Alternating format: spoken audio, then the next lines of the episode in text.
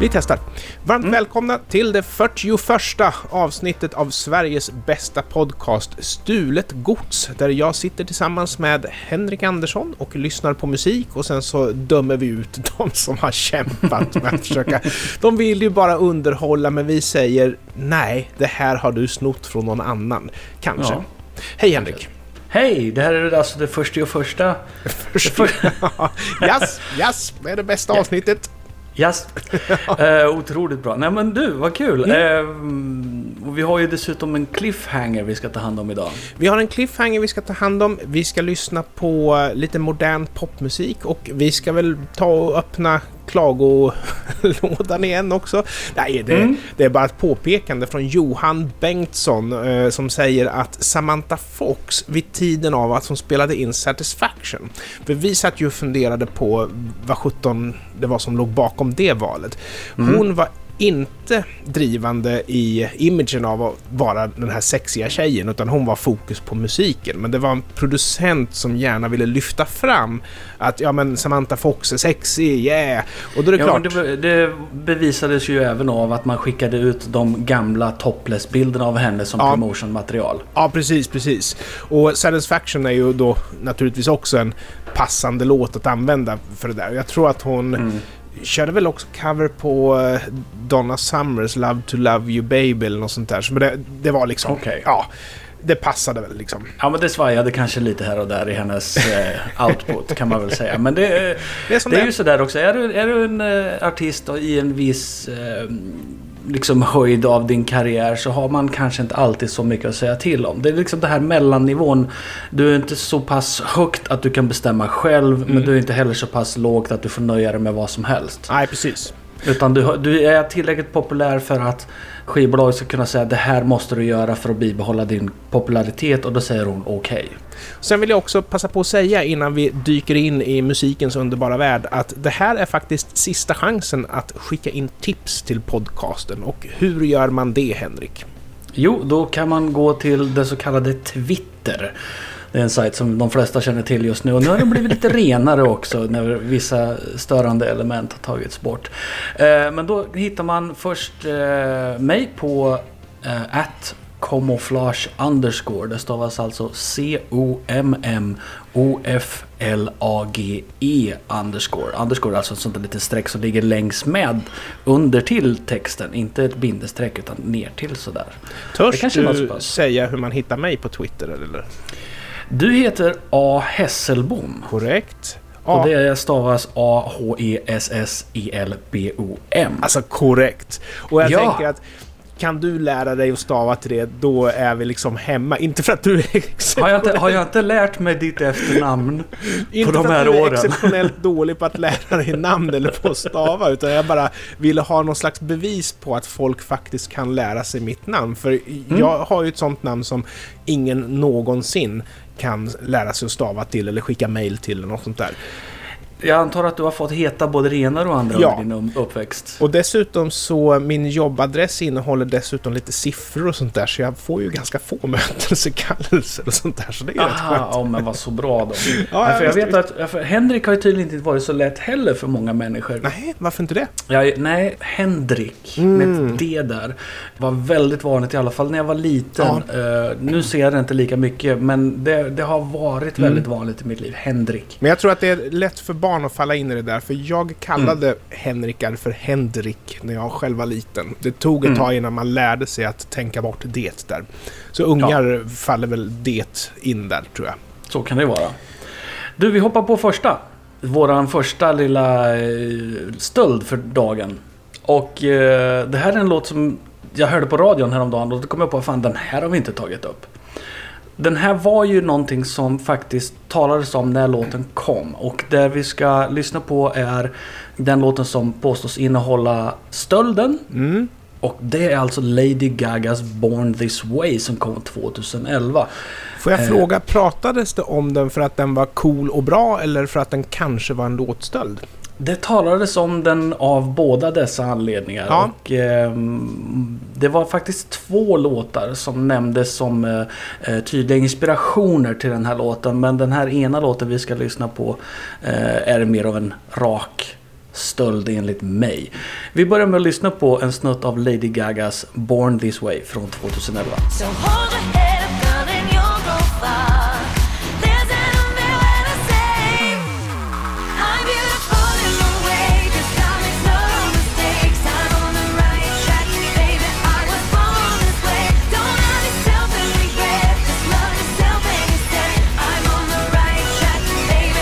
det där får inte komma med i podden. Ja, och eh, det här var ju då när Lady Gaga eh, gjorde sin, eh, ska man säga, första comeback. Efter att hon hade gjort sin första sväng av superhits skulle hon komma med sitt andra album, tror jag. Och då var det ju så att hon var ju tvungen att pumpa upp sin image och pumpa upp, och det här skulle vara då den stora. Jag kan ju säga att Liksom, att hon skulle etablera sig som en artist som finns. hon kan komma och gå hur mycket hon vill. Jag kommer liksom inte märka någon skillnad. Jag har Nej. inte öron mot rälsen när det gäller modern musik kan jag säga. Nej, men Lady Gaga är ju en av de största moderna artisterna. Det kan man ju liksom inte säga någonting om. Och hon är faktiskt en väldigt duktig musiker. Hon skriver sina egna låtar. Hon är en kompetent, till exempel pianist. Ja. Jag vet att det har jag sett henne. Hon, när hon började bli populär så var det väldigt mycket snack om att och vilken produkt hon är, vilken produkt hon är. Och för att motbevisa dem så satt hon ju ibland och sände live på internet Mm. och bara liksom körde sina egna låtar med piano och sång live liksom. Ja, jag har aldrig uppfattat henne som en produkt. Jag har uppfattat henne som en artist som gör sin grej. Det är bara det att Mm. jag förstår inte den här moderna musiken. Det är bara det liksom. Ja, Men du, när vi har det färskt i huvudet, ska vi gå på Madonna då, eller? Ja, och grejen var ju den att hon ville ju gärna liksom få sig själv i det här läget att framstå som en ny Madonna. Och det var mycket prat om att Lady Gaga skulle vara den nya Madonna och så vidare. Och då är det väldigt passande tycker jag att den här Born This Way eh, har en så pass stor likhet med Madonnas Express Yourself från 1988 som låter så här.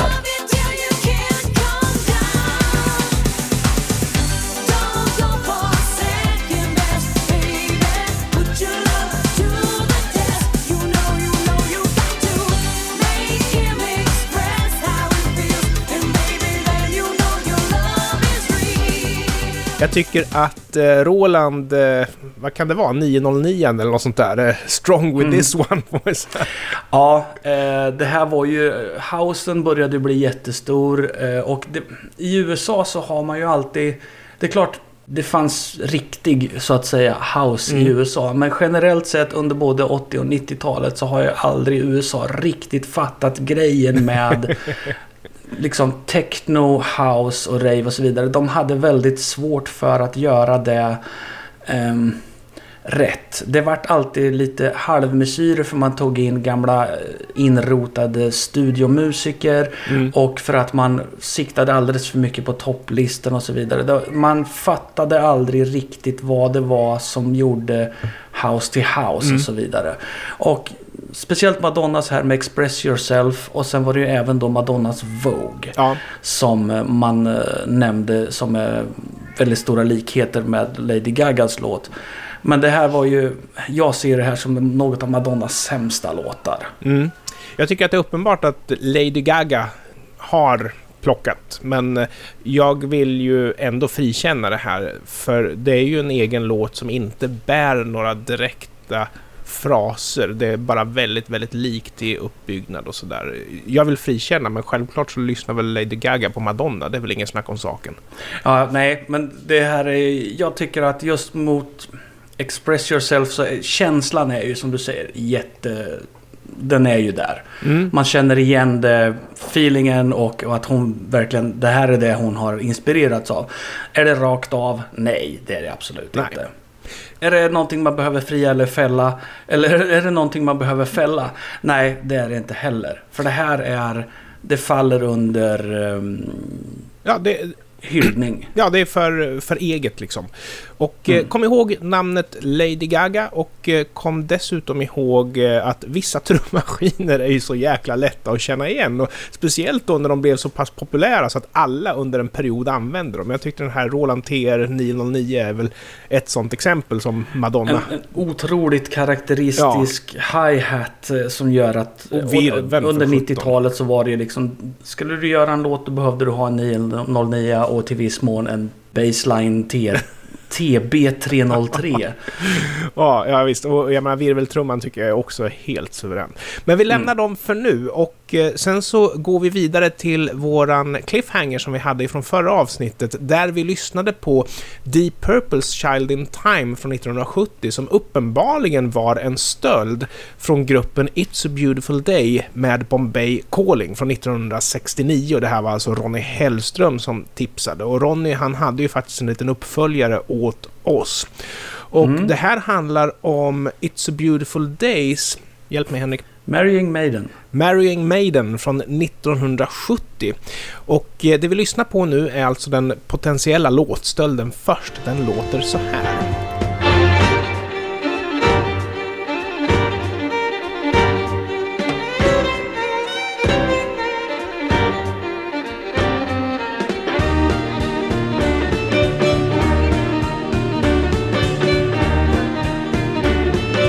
Jäkla musiker de är va? Älskar rockgrupper som har violinist. Men det där kändes ju som någonting jag har hört ändå. Liksom att det kändes mer som Det skulle eh, kunna vara typ av folksång liksom. alltså, tidig Kansas lät ju sådär. Men de var Okej. några år senare. De släppte väl sin första skiva ett par år efter det här. Men eh, Kansas vilade ju väldigt tungt på tuffa violinslingor. Men de gick ju väldigt snabbt från att vara folkrock till att bli progressiv rock. Och det är ju egentligen då de fick sitt stora erkännande. Men eh, hatten av till It's a beautiful day för det, det är ju oerhört välspelat. Och ni som är Tuffa Purple- violinslingor. Det är, ju- det är något av de bästa, det är den bästa ordkombinationen på länge nu. Tuffa violinslingor heter det. Ja, de orden gifter sig inte riktigt bra man, eftersom man tänker på någon gammal, gammal show eller något sånt där. Men jag gillar det. Och ni som gillar Deep Purple, ni tänker ju säkerligen på två år tidigare. Deep Purples Ring That Neck från alltså 1968 som låter så här.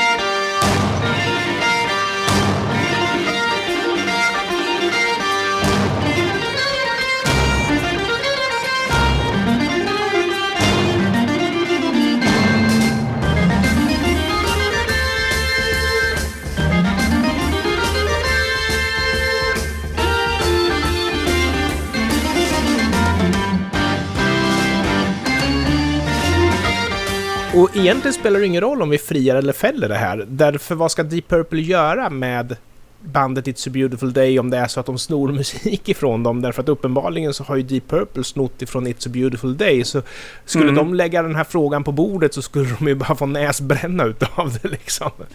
Men här har vi det intressanta för det som jag sa om It's a beautiful day och Deep Purple i förra programmet var ju det att It's a beautiful day spelar en låt ganska rakt Mm. och Deep Purple jazzar till det. Här har vi samma sak. Deep Purple jazzar loss med orgeln och It's a beautiful day kliver in och som bara toksmäckar dit den med en super tight fuel istället. Jag tycker att det är intressant för Deep Purple som jag hörde nu jämfört mot It's a beautiful day. Jag skulle ju aldrig vilja höra Deep Purple igen. Det är bara skränigt, slamrigt och slarvigt. Ja, men Deep Purple har ett jäkligt bra sound. Det är bara det att det här tidiga var väl förmodligen inspelat med låg budget. Och jag, jag skulle ju säga att Deep Purple exploderade ju i Mark 2. Det var då de blev riktiga hårdrockare, det var då de började få budget och riktigt bra sound och jag skulle säga att alla de som lyssnar på Deep Purple och gillar Deep Purple idag, då skulle det vara Ian Gillan på sång och sådär. Och det här tunga, och jag älskar ju Machine Head och In Rock och alla de här liksom. Mm. Det här är tidigt. Nej, men det, jag, är ju- det här har ju i alla fall gjort mig väldigt intresserad av att lyssna på It's a beautiful day. Så Ja. att det, det får jag ta och titta lite närmare på. Ja, ja, precis, precis. Och som sagt, jag är ju Deep Purple-fan då. Men det, det var ju för att Ja. du var syntare okej. och jag var hårdrockare. Så. Men det är ju bra för det har vi ju faktiskt nämnt flera gånger att vi tar ju att vi tar ju med olika saker och lägger på bordet i den här podcasten för vi har ju helt olika referensramar. Skillnaden Mm. är väl möjligtvis att du känner till de största banden ifrån min genre medan jag kanske inte riktigt kan bjuda på samma sak tillbaks till dig. Då. Men det, är alltså, det är samtidigt okej. Jag menar, Mm. du vet ju vem Lady Gaga är. Ja. Och du kan säkerligen nynna med i ett par av hennes låtar. Förmodligen inte. Men som- Och kan jag det så vet jag inte att det är hon. Nej, precis. Samtidigt är det ju helt okej och helt fullständigt vara ointresserad av Lady Gaga. det finns ju liksom inte någon som kan sätta sig och säga men herregud, vet du inte eh, Lady Gagas låtar? Varför skulle det vara viktigt? Däremot, jag har ju känt så tidigare i livet. Alltså nu har jag kanske blivit lite mer öppen för att folk kan ha olika upplevelser i livet. så är det. Men när jag var runt 30, säger vi att jag var. Det måste varit länge sedan då alltså. Ja, så träffade jag en tjej som sa Jag vet inte om jag någonsin har hört Depeche Mode. Och då Oj. sa jag, men herregud människa, hur kan du säga något sånt? Hon bara, nej men jag vet inte vilka Depeche Mode är. Mm. Och det, det var helt oförståeligt från min sida. Ja. Men alltså jag idag kan förstå att, ja visst, det är klart, det kan ju ha hänt. Men det är väldigt osannolikt, men det kan ju ha hänt. Ja, alltså, det är ju väldigt svårt att gå i skolan och inte någon gång ha hört namnet nämnas i korridorerna. Det är ju samma Mm. sak som, alltså, nu ska jag inte säga, nu ska jag inte prata illa om Howard Jones för jag tycker han är skitbra idag.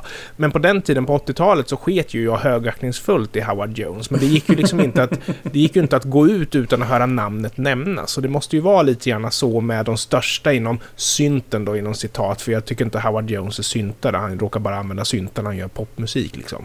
Mm. De- Depeche Mode är ju syntare liksom. Men jag hade ju vänner som var hårdrockare. Mm. Så jag hörde ju väldigt mycket liksom olika rockbandsnamn. Och jag Ja. hörde väl någon skiva här och där. Men jag skulle ju samtidigt inte kunna säga någonting om dem. Jag menar Halloween. Mm. Stora, jättestora.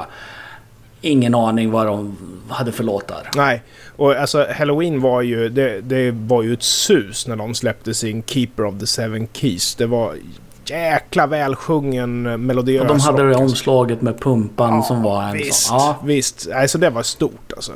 Eh, Mm. Nästan lite Europe-sound på sången men i övrigt betydligt tyngre liksom. Så det, det var stort alltså.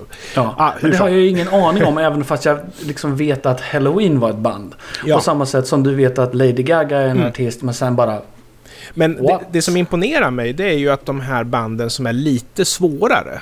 Typ var man hårdrockare så var det ju mer än Kiss och Twisted Sister man lyssnade på. Man, man Mm. kunde ju gärna liksom lyssna kanske på Kansas eller på Yes och sådana saker. Och de bandnamnen har ju du hört också. Och det imponerar mig. För det är ju mer de som är inne i kretsen och vill, vill, vill vara lite svåra som lyssnar på Yes och sånt där liksom. Jag tror bara att det det är nog bara för att jag är väldigt... Jag är ju intresserad av musik och snappar upp mycket sånt där. Och, och bläddrar mycket i skivbackar. Man ser många skivor. Mm. Och, och sådana grejer. Och sen så kanske man inte vet så mycket mer. Jag vet att Kansas finns. Mm. Och sen skulle jag nog kanske inte kunna säga vilken deras låt är så att säga. Carry on Wayward Son. Ja, typ så.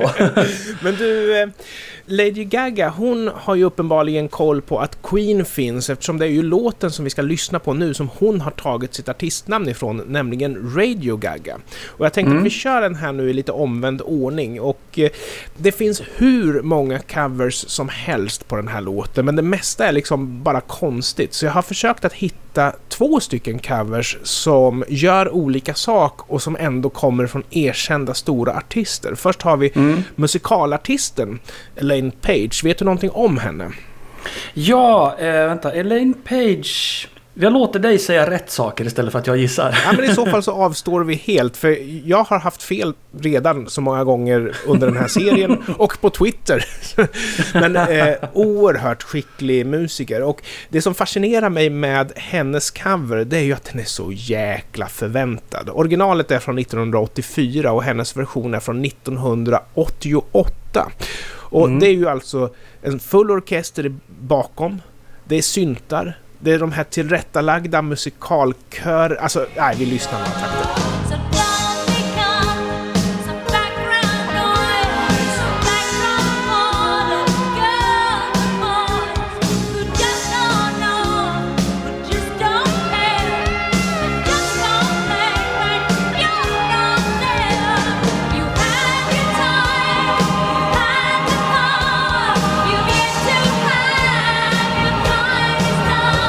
Det som förbryllar mig är ju att hur kan skickliga musiker göra någonting som är så corny som det här? Men det här är ju som du säger, hon, om hon nu är musikalartist så var ju det här fullständigt väntat. Ja, precis. För det här är musikalversionen. Det här är numret på scenen för att fylla ut speltiden i någon form av... Jag tänker mig en story som är sådär... ehm, det är ju väldigt mycket retro 80-tal har det Mm. varit de senaste, ja, nu skulle jag vilja säga 10 åren. Men jag tänker mig att det är någon form av story. Och sen så, jag, jag, jag vill komma till att det här är Mamma Mia Mm, mm. eh, grejen. Det är Mamma Mia-versionen ja. Ja, precis. Mamma Mia, man har tagit ett, ett gäng låtar som har ett gäng olika titlar och så har man sytt ihop en story av det. Mm. Och en av de här låtarna var Radio Gaga och nu måste hon ju förstås sjunga Radio Gaga för att tala om att hon har hört någonting på radion Ja. i storyn. Ja. Någonting sånt där. Ja, och, och jag gillar ju att du tar upp Mamma Mia, för de har ju gjort exakt samma slakt av Abbas musik genom att ta professionella musiker, stråkar i bakgrunden, syntigt och modernt producerat liksom. De har ju på något sätt stoppat in begåvning och lyckats göra verket platt på grund av det liksom.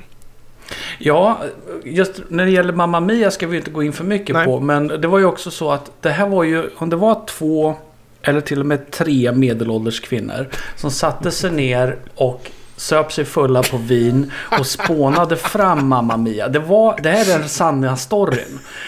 De bara, man skulle ju kunna göra så här. Wow, där kommer ju den låten, ja! Så här. Och sen så pitchar de ju den här för Björn och Benny som bara, nej, det här blir inget. Och så putsar de lite mer på den här och pitchar den igen. Jag tror de pitchade den tre gånger. Till slut så sa Björn och Benny det att ja men fine, vi gör, vi gör det här. Och så vart det ju liksom världens super Ja, de har ju dragit in så mycket pengar på den där Ja. filmen, så det liknar ju ingenting. Och Sen vill jag också säga det, har, du- har du varit på Myrorna här i Örebro någonting på sistone? Inte på sistone, nej.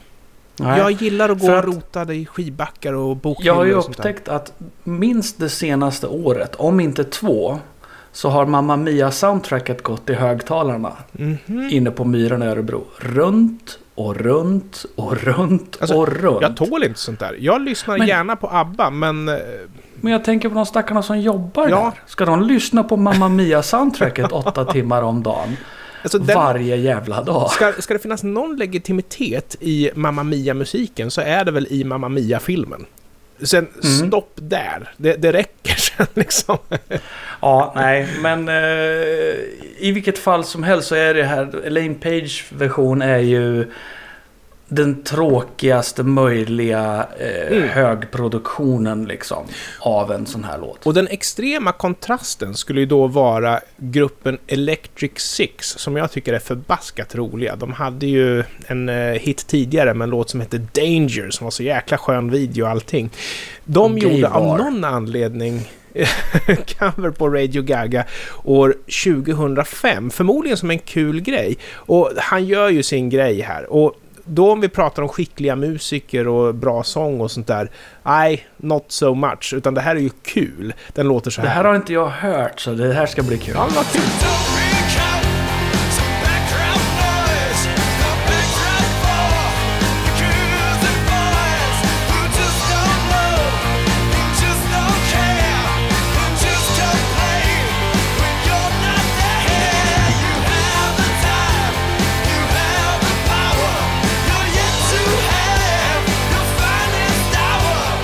Tycker det är kul att de har varit tvungna att ändra på melodin eftersom det är ett väldigt brett omfång i originalet och väldigt få sångare kan göra det. Och Mm. därför när vi har det här färskt i minnet så lyssna! Nu jäklar ska du få höra på en som kan ge järnet när han sjunger. Originalet med Queen från 1984 låter så här. So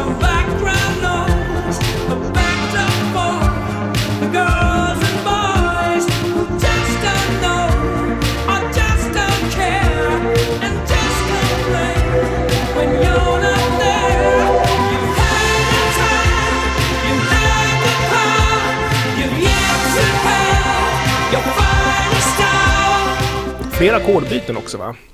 Det här är ju fantastiskt. Och ibland så brukar jag tänka sig på gru- grupper som Queen som muterats så Mm. mycket genom åren. Ja, ja, de gick ju från att vara lite heavy metal till att vara progressiva till att vara stadium till att vara synt pop rock liksom. Mm. Och då tänker jag så här, om de hade skrivit Radio Gaga fem, sex, åtta år tidigare. Hur hade låten låtit? Sånt är alltid kul att tänka på. Samtidigt som jag också funderar på när folk dör tidigt.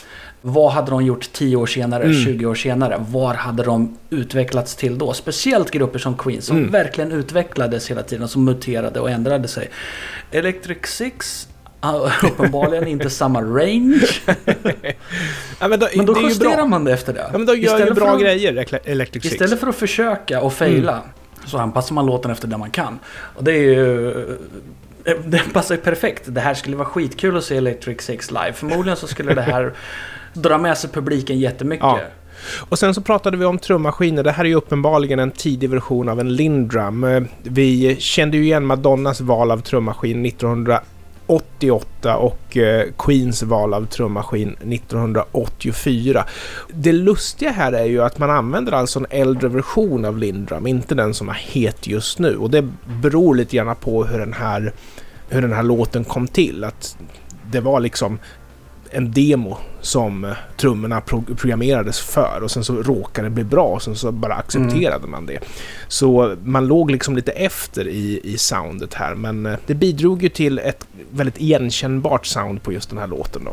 Mm. Lindrummens eh, virveltrumma där, den är ju klafsig och härlig Mm. och den är ju... Den, den gör ju halva låten. Mm. Plus att de har ett litet delay på den. Ja, och man känner ju igen också vilka andra låtar som använder just den här versionen av Lindrum och de är ofta ett eller två år före Radio Gaga för den här trummaskinen hade liksom varit med ett tag då. Mm. Ja, men jag, jag älskar Lindrum-soundet Mm. och eh, det, det som är så kul är ju just att en grupp som Queen ändå Mm. sätter sig ner och gör och kör med en, en trummaskin. Trots att Mm. de är fullständigt kompetenta musiker och hade garanterat kunnat lösa det här Ja. på något annat sätt. Ja, gud ja. Men att de inte har den här hybrisen, att de inte kan använda en trummaskin. Och dessutom inte den senaste State of the Art-versionen. Det jag tänker Mm. på framför allt när jag hör just den här är väl Last Christmas med Wham! Eller Ja, liksom den typen av musik. Det, det var ju också väldigt hårt användning av Lindrum liksom. ja, just Last Christmas är ju ganska så klinisk i trummaskinen. Den är väldigt ren och den liksom... Mm. Det finns inget, inga trixande, inga effekter utan den ligger bara där och är helt platt. Men den egentligen. bjuder ju på desto mer trixande när det gäller programmeringen där. För har du tänkt på hur många fills de har gjort i Last Christmas och hur många gånger som det är olika fills som används. Så de har ju trixat där istället när det gäller programmeringen Mm. utav den. Det är jag faktiskt riktigt imponerad av och om jag inte misstar mig så är det ju bandet själva. Eh, Ridgely Ja, och det- Michaels som har suttit med det där. Ja, det var väl det som var själva grejen. Han var väl musikern, den andra killen, Mm. Andrew Ridgely. Och ehm, sen när George Michael insåg att han kunde ju sjunga på vad som helst, då var det ju slut på Wham. Egentligen. Det var ju lite gärna så. Eh, Man, man förstod ju vad som var på gång med Careless Whisper och det här att Mm. den andra killen hamnade väldigt mycket i bakgrunden där liksom. Ja, han gjorde väl en soloskiva som jag minns det, men det vart väl kanske inte mycket mer det- med det. Han fick väl uppmärksamhet just på grund av att han var den andra killen i Wham, men någon hit i sig vart det väl inte. Och jag vet faktiskt inte vart han tog vägen sen. Det kanske inte går att leva på, men det finns ju en film som handlar om typ honom som heter Music and Lyrics med Drew Barrymore och eh, vad heter han, britten? Ah, strunt samma. Den är väldigt Ja, rolig. Hugh Grant. Hugh Grant, tack så mycket. Mm. Och den filmen är ju rolig att se, där de har liksom utvecklat tanken på att han kämpar på på såna här 80-tals reunion gigs och sånt där. Och det det är en himla rolig idé, så är man intresserad av en fiktiv story om Ridgely så finns ju det som en Hollywoodfilm liksom. Mm. Jag plockade upp Andrew Ridgely här på Wikipedia Mm. och eh, han kämpade på egen hand fram till ungefär 91 tydligen. Men sen har han då ja, dessutom varit ihop med en av tjejerna från Bananarama, bara en sån sak. Bara en sån sak. Då, det är stort. Det står här att eh, han har börjat vara aktiv eh, sedan 2018 igen, men det står inte med vad. Nej. Så att någonting är det ju i alla fall. Men i vilket fall som helst så står det även att det var tal 2005 om att de skulle återförenas som Wham Mm. för den här eh, välgörenhetskonserten Live 8. Mm. Men att Ridgely drog sig ur. Aha, ja det är klart. Han kanske får det där varumärket klistrat lite hårdare i pannan än vad han skulle vilja i så fall. Jag förstår att han vill dra Ja. sig ur en sån grej för att han har säkerligen liksom Han har levt i skugga lite grann. Han har levt i skuggan. Han har väl på något sätt kanske återskapat sin egen integritet under väldigt lång tid. Och det här skulle bli att bara kasta av det igen. Ja. Jag, jag förstår hans tankegång om det skulle vara så. Ja, jag, jag förstår det också. Så eh, vi friar Born This Way med Lady Gaga. Det är inte en stöld från Madonna. Eh, Vi fäller Nej. väl självklart då It's a beautiful days stöld från Deep Purples Ring That Neck, men eh, Men jag tycker det var bättre. ja, det var bättre och dessutom så var det ju utstuderat gjort. Det var ju gjort för att vara en stöld och det tyckte jag var Mm. roligt. Ellen Page cover, alltså jag, jag gillar ju henne men det tillför ingenting. Electric Six cover som egentligen var ganska dålig, den, den, den älskar jag. Jag tycker de är roliga och jag tycker att den tillförde någonting nytt. Och jag gillar ju Ja, Electric det- Six liksom. Det är ju också så här med, det här med vad som är bra Ja. och dålig musik kan ju inte delas upp i vad som är välgjort och inte välgjort. Och, och vad som tillför något och vad som inte tillför. Jag menar 17 Sex Pistols. Jag menar, Ja. de tillförde massor. Ja, men det är ju egentligen skräp. Ja. Och, och, och, det får man tycka är skitbra. Och det är det som jag... Det är det jag gillar så väldigt mycket. För det är den här... Det är en sorts um, motsägelsefullhet inom musiken. Att det kan vara skit och bra samtidigt. Ja. Ja. Och tvärtom. Ja, jag älskar det där. Jag älskar det där. Och jag vill också säga det att jag fascineras ju av såna här musiker som är precision. Alltså Queen är väl inga virtuoser, men de är ju väldigt, ja, utom möjligtvis Freddie Mercury, men de är ju väldigt noggranna. Toto, de Mm. är ju de här riktiga virtuoserna som ändå inte gör den mest intressanta musiken, men man kan ändå man kan ändå fascineras av precisionen. Min fru hon skulle aldrig sätta på Toto precis av den anledningen du säger, de är för tråkiga. Men jag Mm. fascineras av att de är så jäkla skickliga.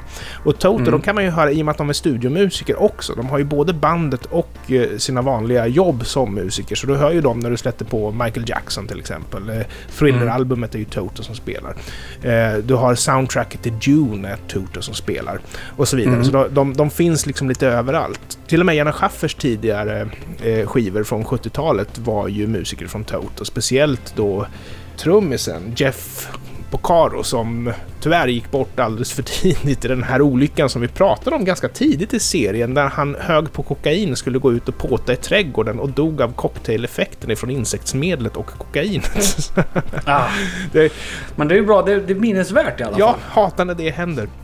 Men eh, vi hörs igen om en vecka Henrik och eh, kära lyssnare. Stort tack för eran dyrbara tid och för alla tips som ni har skickat in. Och som sagt, sista chansen att höra av sig om ni vill vara med i programmet. Och stort tack Ja. Henrik! Tack så mycket Anders. Jag har haft jätteroligt även den här gången.